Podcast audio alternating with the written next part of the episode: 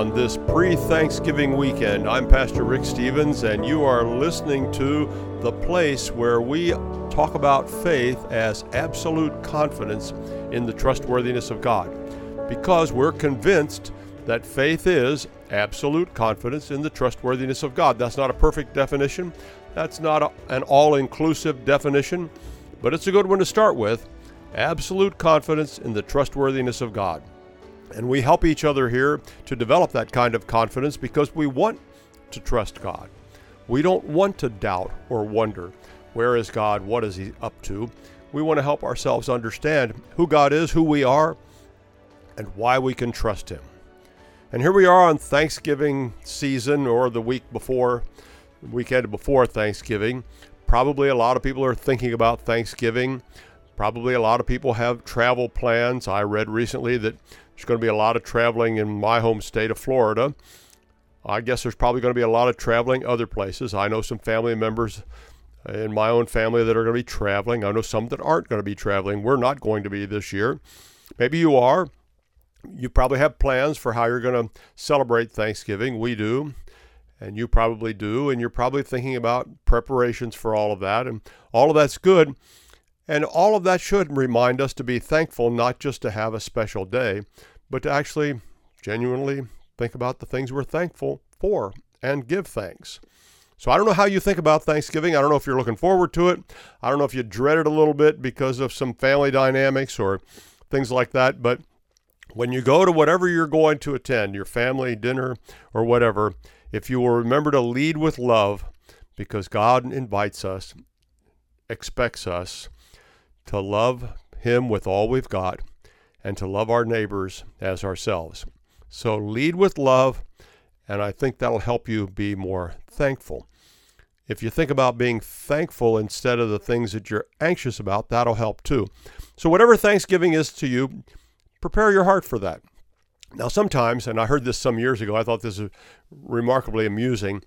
Uh, people said, well, Thanksgiving is the day we eat too much and watch the Detroit Lions lose a football game. Well, I don't know about that. Uh, I don't I don't mean to be too ouch on Detroit Lions fans. It has been a while since they've been winning a lot of games, but there's hope and just let not your heart be troubled. And we're going to get to that in a little bit too. Let not your heart be troubled because I've always been rooting for the Detroit Lions to win. I have some connections, family connections in Michigan, so I'll be hoping they win this Thanksgiving, but I realize the tradition may live on, and that's okay.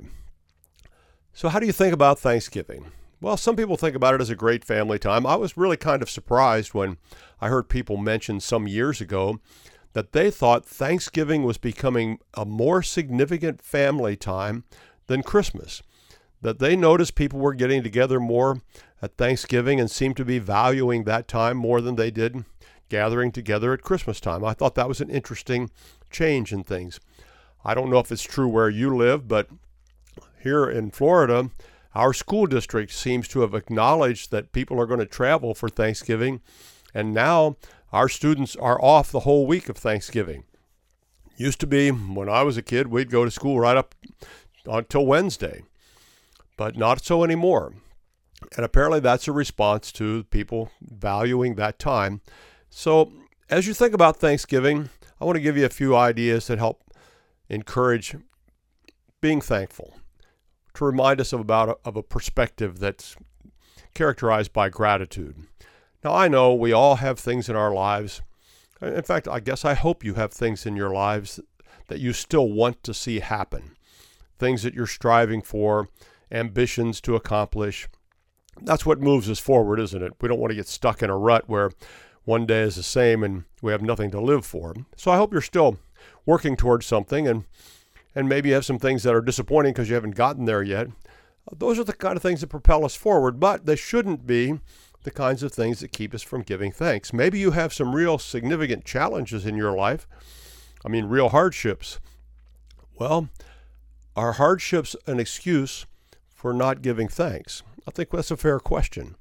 And we need to wrestle with some of those kind of things. And I want us to think about Thanksgiving just for a few minutes before we get into some other things, particularly in John chapter 14 and revisit a little bit of what we talked about last week by way of expanding it a little bit, maybe just reminding ourselves about it. But Thanksgiving, Thanksgiving. One of the things that I learned a while back is that it's not possible to be anxious and grateful at the same time. Let that one sink in. It's not possible to be anxious and grateful at the same time. One of the sad things that I've noticed about life these days is that many people are anxious. Now, I use that word on purpose. Some of those people are just plain worried about everything. But they don't like that idea of worried. Maybe you don't like it either because you've heard that you shouldn't worry. So I've kind of pivoted to the word anxious. We're just a little uneasy about too many things. Maybe the state of the world makes you anxious. You hear about wars and other kinds of conflicts, and so anxiety springs up inside you.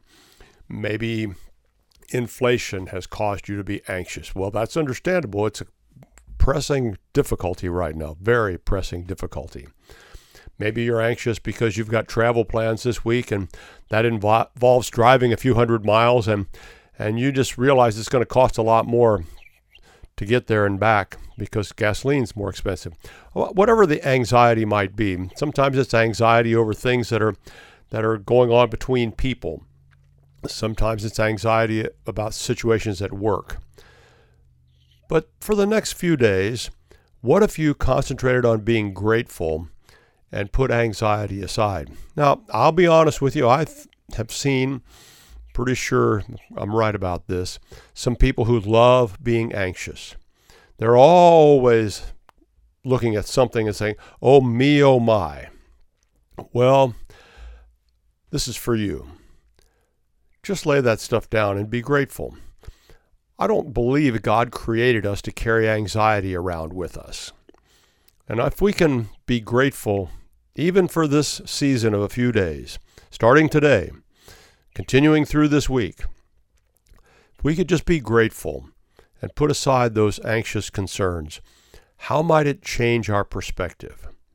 And I want to encourage you to do that. Whenever you notice yourself becoming anxious, I want you to just kind of lay that down. I want you to realize that even if that thing you're anxious about happens, it's probably not going to be the end of the world. How can I say that? Well, because I've lived life a few years and I've had some things that I've been anxious about, and some of them happened. And they weren't fun. All right? Uh, we can be honest, can't we? They weren't fun. I would have preferred to avoid them. But somehow, some way, I got through it, and so can you. By the grace of God, we can get through these things and we don't have to worry about them or be anxious about them. So, for this season, these next few days, would you think about being grateful? Every time you get a little anxious about something, think about being grateful. For example, if you're worried about the expensive gas for your car on this trip you're going to make, maybe what you should think about is being grateful that you have a car and gas is available. Now, that's not a denial of the problem of high gasoline prices. Don't hear me saying that. Don't don't jump to that conclusion. All I'm suggesting is you can't change by anything you do the price of that gasoline. But if you start thinking about how grateful you are to God that you have a car that will get you where you need to go and you can find gasoline to put in that car so you can get where you need to go, that's worth being grateful for. So, would you exchange anxiety for gratitude this season? I think you can. I hope you will. And there's another thing that people sometimes get a little um, wondering about or kind of frustrated by. They they they start realizing that we take so many things for granted and we're not really thankful for those things. Well, I kind of think about that differently. Maybe we should be thankful that we can take so many things for granted. Uh, that doesn't mean we despise them in the sense that we uh, assume things we shouldn't. But, you know, the fact that some things just happen and we don't have to, to think about them or wonder about them, that's the reason to be grateful. For example, let me give you one that, that I learned to be thankful for earlier this, this year, just a few weeks ago and that's electricity. You know, electricity is a great benefit, But when we had the hurricane go through here, we lost electricity for 10 days. That's a challenge. We managed. All of us that lost electricity managed. I managed. You would manage if you were in that situation. You wouldn't enjoy it. I didn't enjoy it. I don't want to do it again. But I'm thankful for electricity, but I'd usually take it for granted, and I do now. Once it was restored, I didn't think that much about it. And there are lots of things that way in our lives. We've been so blessed that there are many things we just take for granted. And maybe we should just be thankful that we can take so many things for granted. Some parts of the world don't have clean water easily available. Some of them don't have water at all. It takes enormous effort to have water at all, much less clean water. Well, we take it for granted. And I want to be thankful that there are so many things that I can take for granted by the mercies of God and the benefits that have been handed down to me from people that have gone before. I can take a lot of things for granted and I'm grateful. Now, you might be like the guy who uh, he wanted to sell his house. He was just kind of at wit's end, I guess. And so he, he called a real estate agent and said, Listen, I want to put my house up for sale and get rid of it as quickly as I can. I want you to do the work. I'm tired of this old place, and I want you to sell it quick so that I can move on to something different. Well, the agent talked to him and said, "Okay, well, tell me about your your house so I can run a good advertisement, so I can tell people about it, so I can get it sold." And so the man proceeded to describe the house. He told him how many rooms it had, told him about the carpet in some of the rooms, how there were some pretty expensive shrubs he had put in the backyard, that kind of added to the value, how he had planted fruit trees in the backyard. And he listed all of the things that he thought were advantages that ought to be in some kind of advertisement for his house, and he described it in some detail. Well, they went on for a while, and when he finished, the agent said, Okay, I've got all the notes here. Let me read it back to you, and you tell me if it sounds about right. The gentleman said, Okay, I'm listening. So the agent read back to him what he had said, and he said that this is a beautiful three bedroom home with two baths, a good stand of grass, fruit trees in the backyard, a new roof, central air conditioning, a remodeled carport for two cars, and he kept on reading until the owner finally stopped him and said, Hold on, wait a minute, wait a minute, stop. That house is not for sale. All my life I've been wanting a place like that, but I didn't realize I had one until now. You see, that's perspective, that's attitude. That's what I hope we can have as we approach Thanksgiving, as we think about the things we get frustrated about, the things we take for granted. And if you really struggle, I have a book recommendation for you, or a book title. I don't know that I'd recommend the book. I haven't seen the book, I haven't read it. I came across the title and I thought, well, it fits some of us at Thanksgiving. So are you ready? You might want to write this down or maybe not. But the book is The Grumbler's Guide to Giving Thanks. I love book titles. Sometimes you come across really clever ones, and I thought that was a good one. The Grumbler's Guide to Giving Thanks. So if all you can do is grumble, maybe you need to think about The Grumbler's Guide to Giving Thanks. I think it's probably a helpful book. It's just a catchy title. Well, there was a pastor who had gone through difficult times, really difficult times. Times were not easy. It was the first half of the 17th century in Germany. They were experiencing wars and famine, all kinds of pestilence. He lived in the city of Eilenburg. His name was Martin Rinkart. He was a pastor, and during one really difficult time, Pastor Rinkart conducted up to 50 funerals a day. Plague swept through the area. People were dying. In fact, in the year 1637, it's recorded that he conducted 4,500 burial services in one year. Can you imagine? The plague just swept through the town. People were terrorized by it. Terrible things were happening. Can, can you imagine Pastor Rinkart waking up in the morning? And I don't know if he did this, but you, you got to wonder if he did. Thinking to himself, I wonder how many funerals I'm going to conduct today. That would not be a reason that I would want to wake up in the morning. I wouldn't enjoy that at all. You probably wouldn't either. And yes, it was true that among the people that Pastor Rinkart buried were members of his own family. Yet it's recorded that in spite of those terribly difficult years, years of despair and death, destruction, every day was a repeat of despair, death, and destruction. In spite of all of that, Pastor Rinkart wrote 66 sacred songs and hymns. And among them was a song that we think about, a hymn, I should say, that we think about around Thanksgiving. In the midst of all of the sorrow and hardship, all of the loss and difficulties, Pastor Rinkart wrote the lyrics to this hymn that we often sing at Thanksgiving and other times. In the midst of death, in the midst of sadness, here's what he wrote Now thank we all our God with hearts and hands and voices, who wondrous things hath done, in whom his world rejoices, who from our mother's arms hath blessed us on our way with countless gifts of love, and still is ours today. What a great example for all of us. Now thank we all our God. It's a great hymn. I love hymns.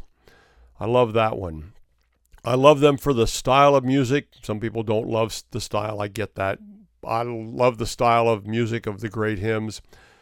And I love that now thank we all our God. That's Thanksgiving. You see, he, he demonstrated a valuable lesson for us.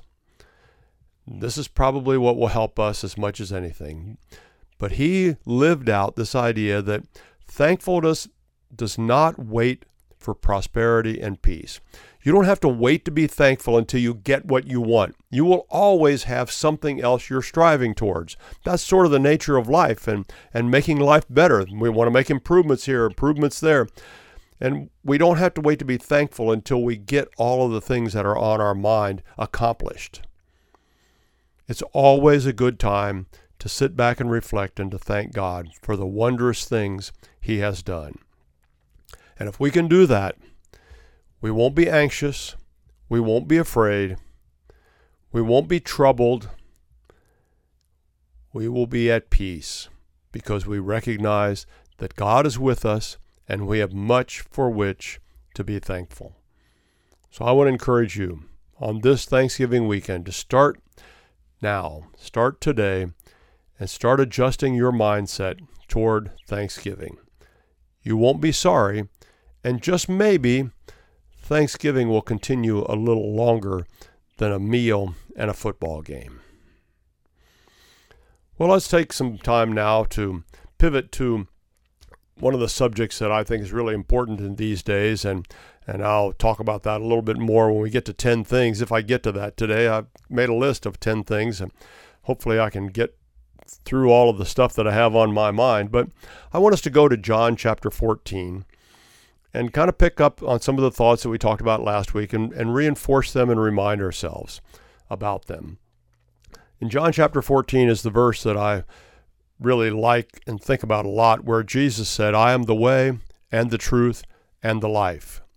And I want to look about at that verse and those thoughts in the first paragraph of John chapter 14 today to kind of keep us thinking about the important things that Jesus said here so that we don't get distracted and dismayed and off track as we stretch toward Jesus, as we stretch in God's direction, as we try to develop and reinforce absolute confidence in the trustworthiness of God. So let me read from John chapter 14, starting at verse 1 through verse 7. I'm reading from the New Revised Standard Version, the what they call updated edition. That means they've gone through and and worked on the language and the translation to make it as good as they can so that we can understand it well.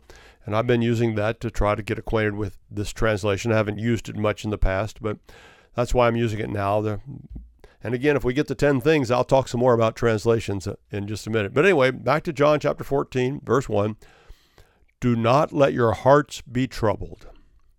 Oh, that sounds like something somebody said earlier today, doesn't it? That you can't be anxious and grateful at the same time. There you go. Okay, keep going. Do not let your hearts be troubled. Believe in God. Believe also in me. In my Father's house there are many dwelling places. If it were not so, would I have told you that I go to prepare a place for you? And if I go and prepare a place for you, I will come again and will take you to myself, so that where I am, there you may be also. And you know the way to the place where I'm going. Thomas said to him, Lord, we do not know where you are going. How can we know the way? Jesus said to him, I am the way, and the truth, and the life. No one comes to the Father except through me. If you know me, you will know my Father also. From now on, you do know him and have seen him. So I focused on that simple verse that we repeat often, where Jesus said, I am the way and the truth and the life. But I thought we ought to look a little bit more at the context of this because context often tells us something helpful. And there are some other important principles and ideas from this passage, like the first one that I mentioned do not let your hearts be troubled. It's interesting that it says, do not let your hearts, which means it's not something you have to cave into. It's a choice. Do not let your heart be troubled. Don't give in to that kind of stuff. You don't have to. And a good way to help that is to focus on gratitude because you can't be troubled and grateful. In fact, here's another idea that I think is so useful. It's helped me. When you find yourself concerned about something and you're praying about it, why not say to God, Thank you that you are more concerned about this situation and this person than I am? That you love them more than I do, even though I can't figure out how that is. And I thank you that you've got this taken care of. And whatever happens, I can trust you. Whatever happens, I'm going to be faithful to you because I know you love me and I know you love the people involved in this situation. And I refuse to be anxious about it because I have absolute confidence in your trustworthiness. Verse 1 Do not let your hearts be troubled. See, we can pray that way and still let God our concern, but we shape our prayers into thanksgiving, into praise, into a recognition that God is on the job, shall we say. God is on the throne. He knows what's going on and He'll take care of it. So there's a little bit more to Jesus' statement here. Do not let your hearts be troubled. Believe in God, believe also in me. So he's connecting himself to God, very important connection in these few verses, very important. In my Father's house there are many places. If it were not so, I would have told you that I go and prepare a place for you. Well, so Jesus says, some translations talk about many mansions, and he's really making the case that would I tell you there's a place for you and that I'm going to go prepare that place if there wasn't a place for you? And, and so you need to relax in that. Now, I, I know a lot of people have um, made a lot out of the word mansion because that was in some of the older English translations. But when that word mansion was used, the context of, of meaning of mansion in those days was a house. It wasn't what we think of as a big palatial kind of dwelling place. So Jesus is saying uh, there are places, dwelling places for you. There's a house for you, if you will, and He's going to prepare it for us. And and if He goes and gets it ready, then He's going to come and take us there to live with Him forever, because He wants us to be where He is. That's the promise, in general terms, that we talk about when we say heaven. That God is preparing a place for us. Jesus will come one day and gather us to heaven. Now, Jesus kind of ends that little statement there before Thomas jumps in when he says, You know the way to the place where I'm going. Uh, that's really interesting because apparently Jesus thinks they know the way. Apparently, he expected them to know the way. But Thomas jumps in and says, Hold on a minute. Lord, we do not know where you are going. How can we know the way? Well, that's true, isn't it? If you don't know where someone is, you can't find the way there. So Thomas is just kind of saying, um, Help us out here, Jesus. And so Jesus does. Jesus says, and he answers in a little different way, you know. Um, he answers in a way that we don't expect. But he still gives an answer that we need to inspect and understand. Jesus said, I am the way and the truth and the life. No one comes to the Father except through me. If you know me, you will know my Father also. From now on, you do know him and have seen him. So Jesus is putting the focus now on himself. And importantly so, and necessarily so. So when Thomas says, Lord, we do not know where you are going, how can we know the way? Jesus says, I am the way. All right, so now what does he mean by that? Now, what's going on here is the, the implied understanding, I maybe it's more than implied, but we, we all kind of get this that the goal of life is to get to heaven. And we use that rather generally, but I think you understand what we're talking about. The, the idea is to be with God forever. And he talks in that language a little bit here, too, more specifically. And the idea that people want to go to heaven seems to originate in the Bible. The implied goal is going to heaven. Now, the implied goal here, as Jesus more specifically says it, is to get to the Father, is to be with the Father.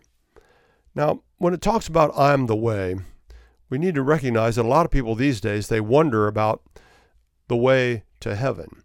Is Jesus the only way to heaven? Now, importantly, they seem to recognize that heaven is a worthwhile goal and the goal of one day getting to heaven.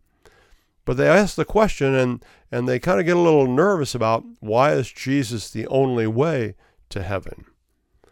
You know, aren't there many paths to God? Aren't there many religious understandings? And and I don't know always why people ask that question, but sometimes I think it's an attempt to validate other religions because they don't like the idea of saying to someone else, your religion is not valid, it's not going to get you to heaven.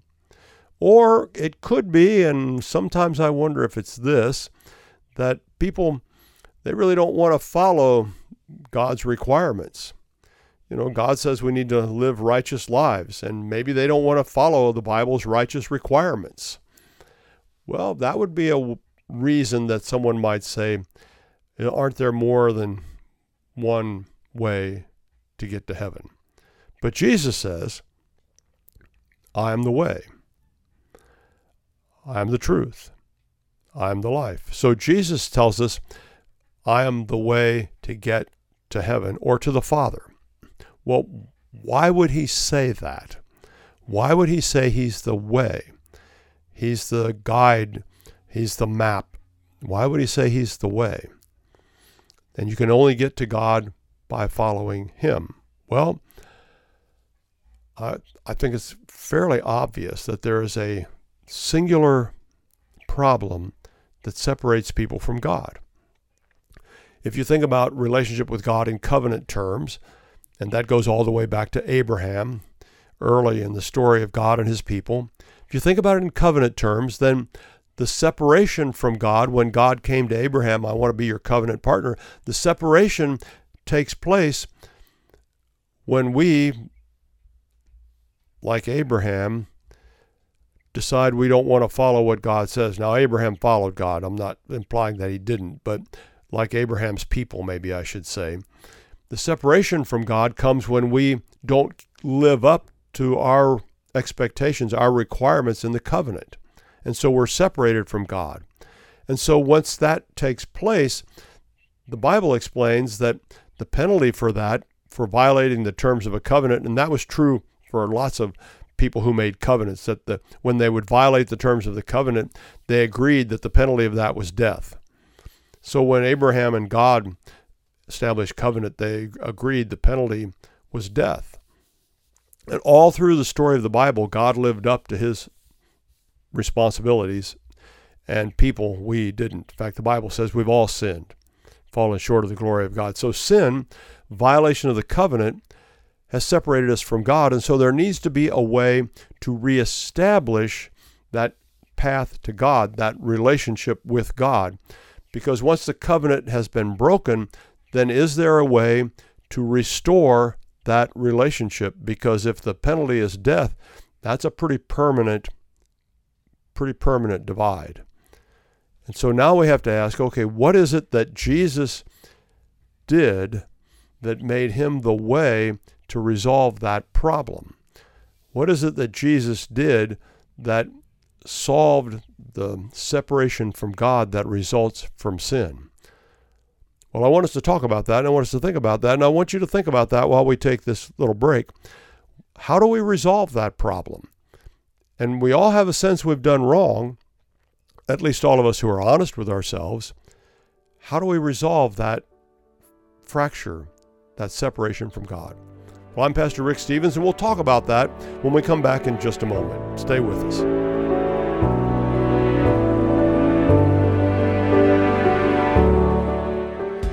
We know you love the versatility and portability of the Genesis Fogger, but sometimes you just want to set it and forget it. Well, we heard you.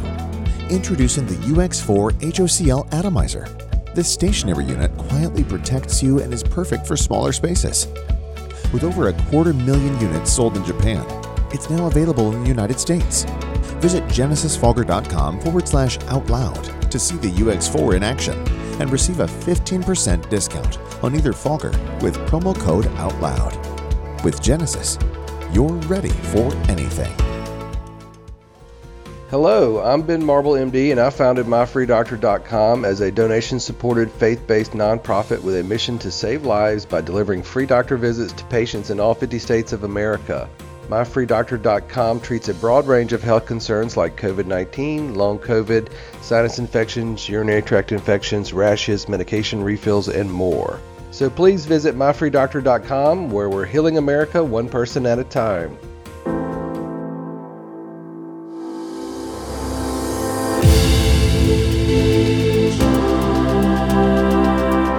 Americans, we seek to form a more perfect union. To paraphrase Abraham Lincoln, we are a government of the people, by the people, and for the people. And God willing, we shall not perish from the earth. AmericaOutloud.com. Liberty and justice for all. Hygiene hasn't changed in 50 years. But our diet and the way we eat has, creating an environment in your mouth for bacteria to wreak havoc on your teeth and gums. For better oral health, get Spry Dental Defense, an oral care line designed to combat acid creating bacteria. The toothpaste, mouthwash, mints, and gum all contain xylitol, a natural ingredient shown to dramatically improve oral health. Spry can be found online and at all fine natural retailers. Welcome back. You're listening to Faith Is, and I'm Pastor Rick Stevens, and this is the place where we develop absolute confidence in the trustworthiness of God. He is trustworthy, and we want to learn to trust Him. Sometimes that takes a little learning, and we want to help ourselves in that direction. I'm the pastor of a local church in Florida, Cape Coral, Florida, Diplomat Wesleyan Church, and we bring you these programs in an effort to help you develop the confidence that we want to develop little by little, day by day, we want to strengthen our confidence in God. And when we lean into that and when we move in God's direction, what do we discover? We discover that we are developing absolute confidence in God's trustworthiness. Now, before the break, we were talking about the verse that Jesus said in John chapter 14, it's verse 6 I am the way and the truth and the life. We talked a little bit about how people want to talk about the, the various ways to God, and they, they want to suggest and argue for multiple paths to God. Well, Jesus said, I am the way. He didn't give an option that there are many ways to God. He gave us one way. Now, some of the confusion happens when people conceive of God differently than what the Bible does. Some of the confusion happens when people just don't want to have to accept the God that's revealed in the Bible. Some of the confusion happens when people say, Well, I don't like telling other people that their religion won't get them to heaven, won't get them to God. And some people say, Well, I don't really want to have to follow the Bible's requirements to get to God. I want to do what I want to do and still get there. Well, it could be a bunch of reasons that people resist that. But I ask the question what is the problem that Jesus solves that makes him the way to God. We talked about covenant terms. We talked about how when we violate the terms of the covenant, and it goes back all the way to the example of God and Abraham, we discover that violating the terms of a covenant results in or makes a person subject to death. And here's where Jesus stepped into things. He stepped in because he was born and became like us, and he stepped into our world and our situation to become for us sin to take on himself all of the ways we have violated the covenant with God. And he took on those himself and took them to the cross and died. He paid the penalty. And so Jesus says, I'm the way because I paid the penalty. I offer you forgiveness because I'm the one who can offer you forgiveness because I took your sin on myself. And it makes him the way to God. So the, the problem that Jesus solves and the reason that he is the way to God is, is rooted in this covenant idea and then reflected in the fact that Jesus came as a person like us, did not sin, and so as our representative, as one of us, he became sin for us and paid that penalty. So that's why he's the way. And that's a reason to give thanks, don't you think? Wow, he made a way for us to get to God. He also says that he's the truth. And that's a pretty basic understanding. The truth in, in that word there in the scriptures really refers to what you think of as the truth, that which is real, right, uh, as opposed to that which is false or a lie. He's talking about the truth. And one of the things that, that helps me think about Christian faith and, and to develop confidence in God is to ask myself, does what the Bible tells me reflect reality? That's truth. You can equate this idea of truth with the idea of real, reality. Does the Bible match up to reality when I look around at the world? Well, the Bible says people have sinned. Is there sin going on around the world? Oh, plenty of it. The Bible talks about how people have enmity toward one another. Are people enemies all, all around the world? There, there's all of the things that the Bible talks about easily identifiable in the world around us, including people who have been forgiven and have entered into right relationship with God. And so the reality that they found by following Jesus as the way to God is reflected in. And so Jesus says, I'm the truth because I tell you the truth, I live out the truth. My life, my teaching, my death, burial, and resurrection, everything about me corresponds to reality, and you can trust me. So Jesus is the way, the truth, and the life. Now, occasionally I've heard people say, can't remember if anybody's actually said it to me personally. It's possible, I just don't remember, that they will say something like this Well, I tried Christianity and it didn't work for me.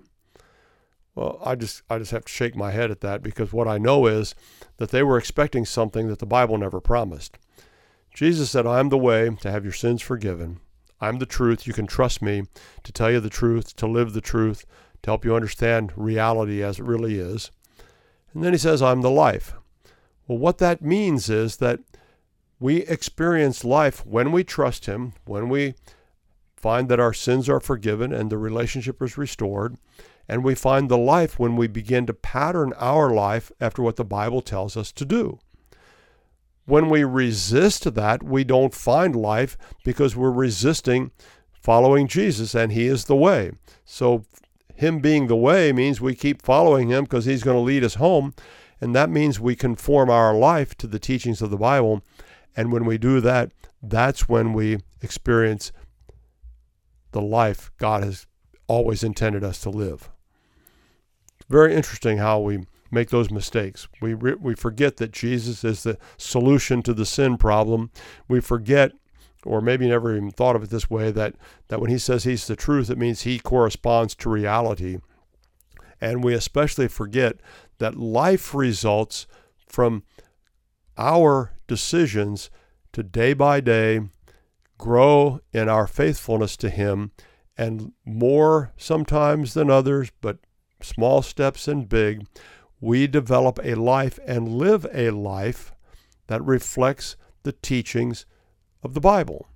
And when we do that, we discover life as it was meant to be lived, and the Spirit of God changes us as we follow him. And in one place, the Bible talks about how from glory to glory, he's changing us. Well, what that means is our life gets better as he changes us, and we need to let him do that.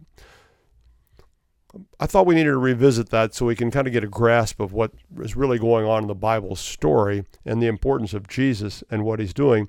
And it's also very important to understand that if you want to understand what Jesus says about getting to the Father, you need to understand Jesus because he says quite clearly that If you know me, you will know my Father. So he equates himself to God. So if you wonder, what is God like? Look at Jesus. If you come up against something that you think, uh, surely God's not like this, look at Jesus. Can you find that in the life of Jesus? And we can. And I encourage you to do that. All right, well, I said we'd take some time, and I think we're going to get there. So why don't we take some time to talk about 10 things? A lot of things go on in the world, and I think about a lot of things. And maybe some of my thoughts will help you as you process life today. Maybe some of the things that I think about will prompt you to, to have a better perspective on things. And so that's why I've kind of look at these 10 things as a little bit of time for us to just talk about what really matters and, and make some connections about things and, and maybe something that doesn't merit a long discussion, we can touch on it and help each other. So 10 things I've been thinking this week and and this one really I, I all of a sudden I realized I'd come to this conclusion. I hardly hardly did it consciously. It was just like all at once it dawned on me. And that's the first of my 10 things that truth is the issue for the church today. Truth is the issue for the church today. A commitment to the truth, applying to the truth or applying the truth to everyday life matters so much.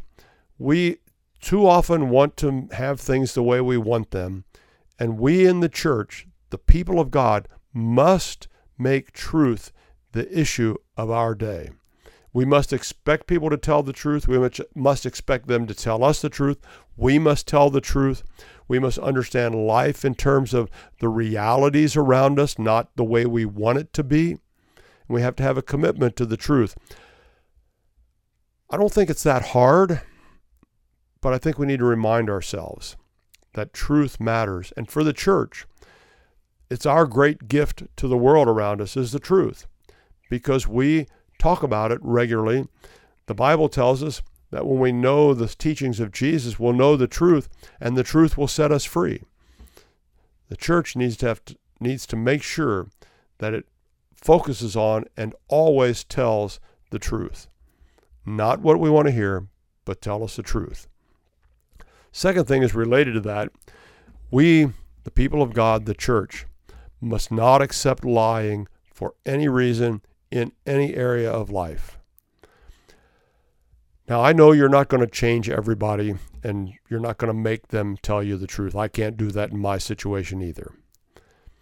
But I'm convinced and convicted that I'm not going to accept lying for any reason. And when I discover that people have lied to me, I don't want to forget that they have. Now, that doesn't mean I hold a grudge against them. Don't don't hear me saying that. No, it's not for me to hold a grudge. I can forgive them for lying. But I want to remember that they did so that the next time I'm alert to what they have to say. And if I have the opportunity, and I'm not sure that I always will, I might in a few cases, if I have the opportunity to correct the lie or to remind people about how important it is to tell the truth, I want to do that. You see, it's a hard conversation to think about, and I haven't had that conversation. Don't know if I ever will, but you can pray that God will give me grace to say the words in the right way. But there are some people that I know that have outright lied to people. There's no other way to describe it. And they did it intentionally, purposefully. And it irritates the daylights out of me. But that's not the reason I should focus on that, my being irritated, is kind of beside the point. But what I know is that the Bible is very clear about God's view of all liars. You look at the next to last chapter in the book of Revelation, and all liars are mixed in with a whole bunch of other very unsavory behaviors. And I know the people that have purposefully, straight up lied are in peril of their soul. And we, the people of God, must not accept lying and look past it. We don't hold grudges. That's the Lord's business to take care of. But sometimes it might be your responsibility and mine to say to people, Did you know that you lied intentionally, purposefully, and because of that, your soul is imperiled, and you need to go to God and request forgiveness and make that lie right. It really does matter. It really does. Number three, th- 10 things I think. I think there's a lot of things I'd like to talk about that I really can't talk about. Have you noticed the need these days, and probably has always been that way, for a filter? Have you noticed how important it is that everything that comes to your mind doesn't come out and people hear it?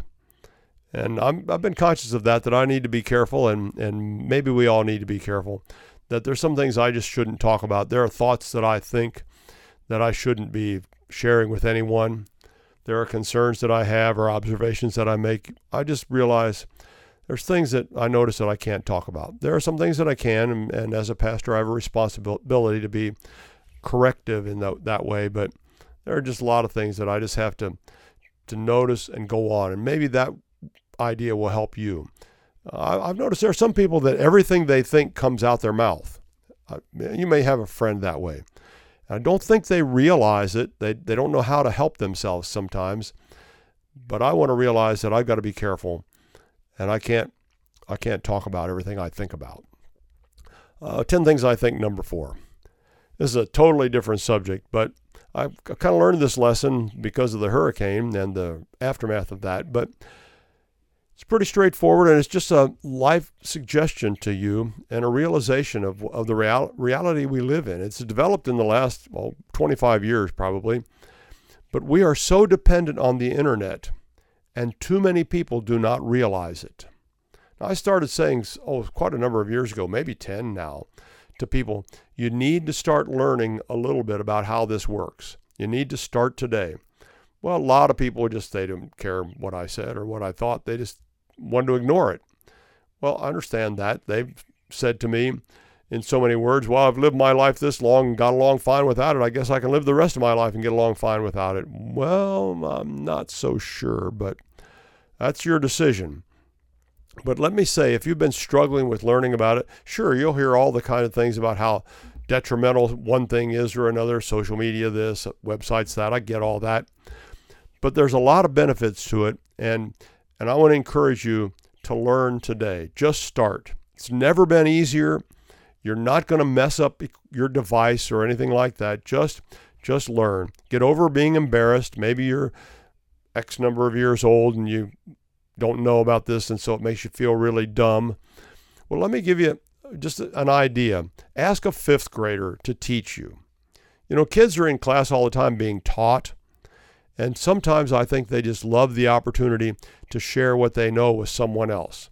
Now, they may not know everything you need to know about email or browsing the web or anything like that. But if you're totally unacquainted with that stuff, make an effort. You, won't be sorry. And if you don't learn, you're going to be dependent on people someday, probably in a way you won't like. So don't be embarrassed. Find a fifth grader. Ask them to teach you. They will love doing it if you find the right fifth grader.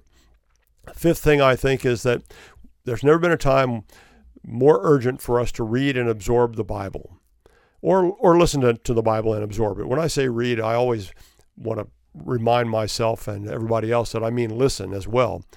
Uh, in New Testament times, people couldn't read, so they had to listen to God's Word. So you can listen or read the Bible and absorb it. It's not about how much time you take, it's about how much of the Bible gets between your ears and into your heart. I've said many times find a translation that you like and understand. If the message speaks to you, read the message. If the New Living Translation suits you, read that one. I think it's a very good one, very readable. If the New International Version suits you, read that one. If the Christian Standard Bible suits you, read that one. If the New Revised Standard Version suits you, read that one. But find a Bible, spend some time, and absorb its teachings. Let it speak to you. It's a great benefit. If you don't know where to start, ask a friend. They will probably tell you the Gospel of John. If you ask me, I'll tell you the Gospel of Mark. Mark is shorter, It's all about Jesus and what he did. I just like it a lot better. John has a lot of good things in it. Nothing against it, but I say start with Mark. If you don't want to start with Mark, read the Psalms. Boy, that'll challenge you and stretch you too. The other thing is, the sixth thing I think is that, you know, you really can start a Bible study. Now, while I say read and absorb the Bible, I mean that. But, you know, when you start a conversation with God and a few friends about the Bible, what we call a Bible study or a conversational Bible study, you often will learn so much more than you get out of it on your own. It is just remarkable what that does and how your friends helping each other think about and process the Bible gets into our heads and into our hearts better than we realize. And I want to encourage you to do that. I wish I was right there with you right now. I could help you learn how to do that. It's not complicated. It's really a conversation with God and a few friends about the Bible. And yes, we invite God to help us understand, and then we talk about what does the Bible say? What does it mean? What does it call us to do? How do we respond to it? That's the idea. Number seven, I think the church has a serious responsibility in our times. A serious responsibility, prophetically, I guess I would call it. And what I mean by that is to say to the people, Thus saith the Lord. We have seen increasing evidence across our nation that people are ignoring what the Bible says and not following God in the way He spells it out. The most clarifying example of that to me has been the number of states who have voted to approve abortion. God says children are a blessing. People say, but having a baby might mess up that mother's life.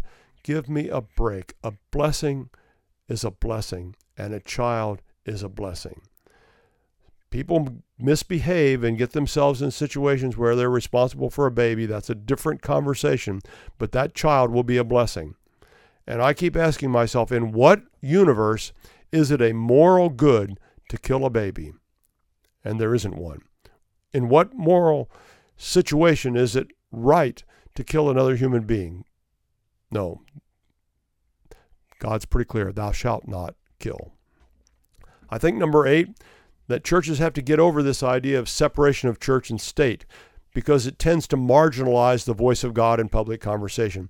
When we buy into the idea that the church and the state have to be separate, then the church tends to be silent and not speak truth to the state. We used to have, and we still have a little bit, this concept of speaking truth to power. That's the church. The church speaks the truth to the powers of this world. And we have to get over this idea of separation. That is not what the separation concept meant ever in our history. It's a distortion of what that was about. That was all about the government not bothering the church, not the church informing the government of its moral responsibilities and of speaking up for God and for God's ways. Church has to get over that. Number nine. Speaking of the church, have I mentioned for a while? Maybe not, but here I go again. Find a church and get involved. Don't look for the church that's closest to you. That's what people used to do. Find the church in your area that's closest to the Bible and then get involved. Attend regularly, support that church, be a part of it. You know, I heard a, a pastor say recently, I thought it was really a good idea. He asked people, Have you ever had a bad meal? Really, have you ever had an experience where the meal just wasn't that good? Well, as a result of that experience, did you quit eating? Well, see, people sometimes want to say, well, I've had a bad experience with church. Well, if you've had a bad experience with food, and I bet every one of us has tasted something we didn't like, but we didn't quit eating.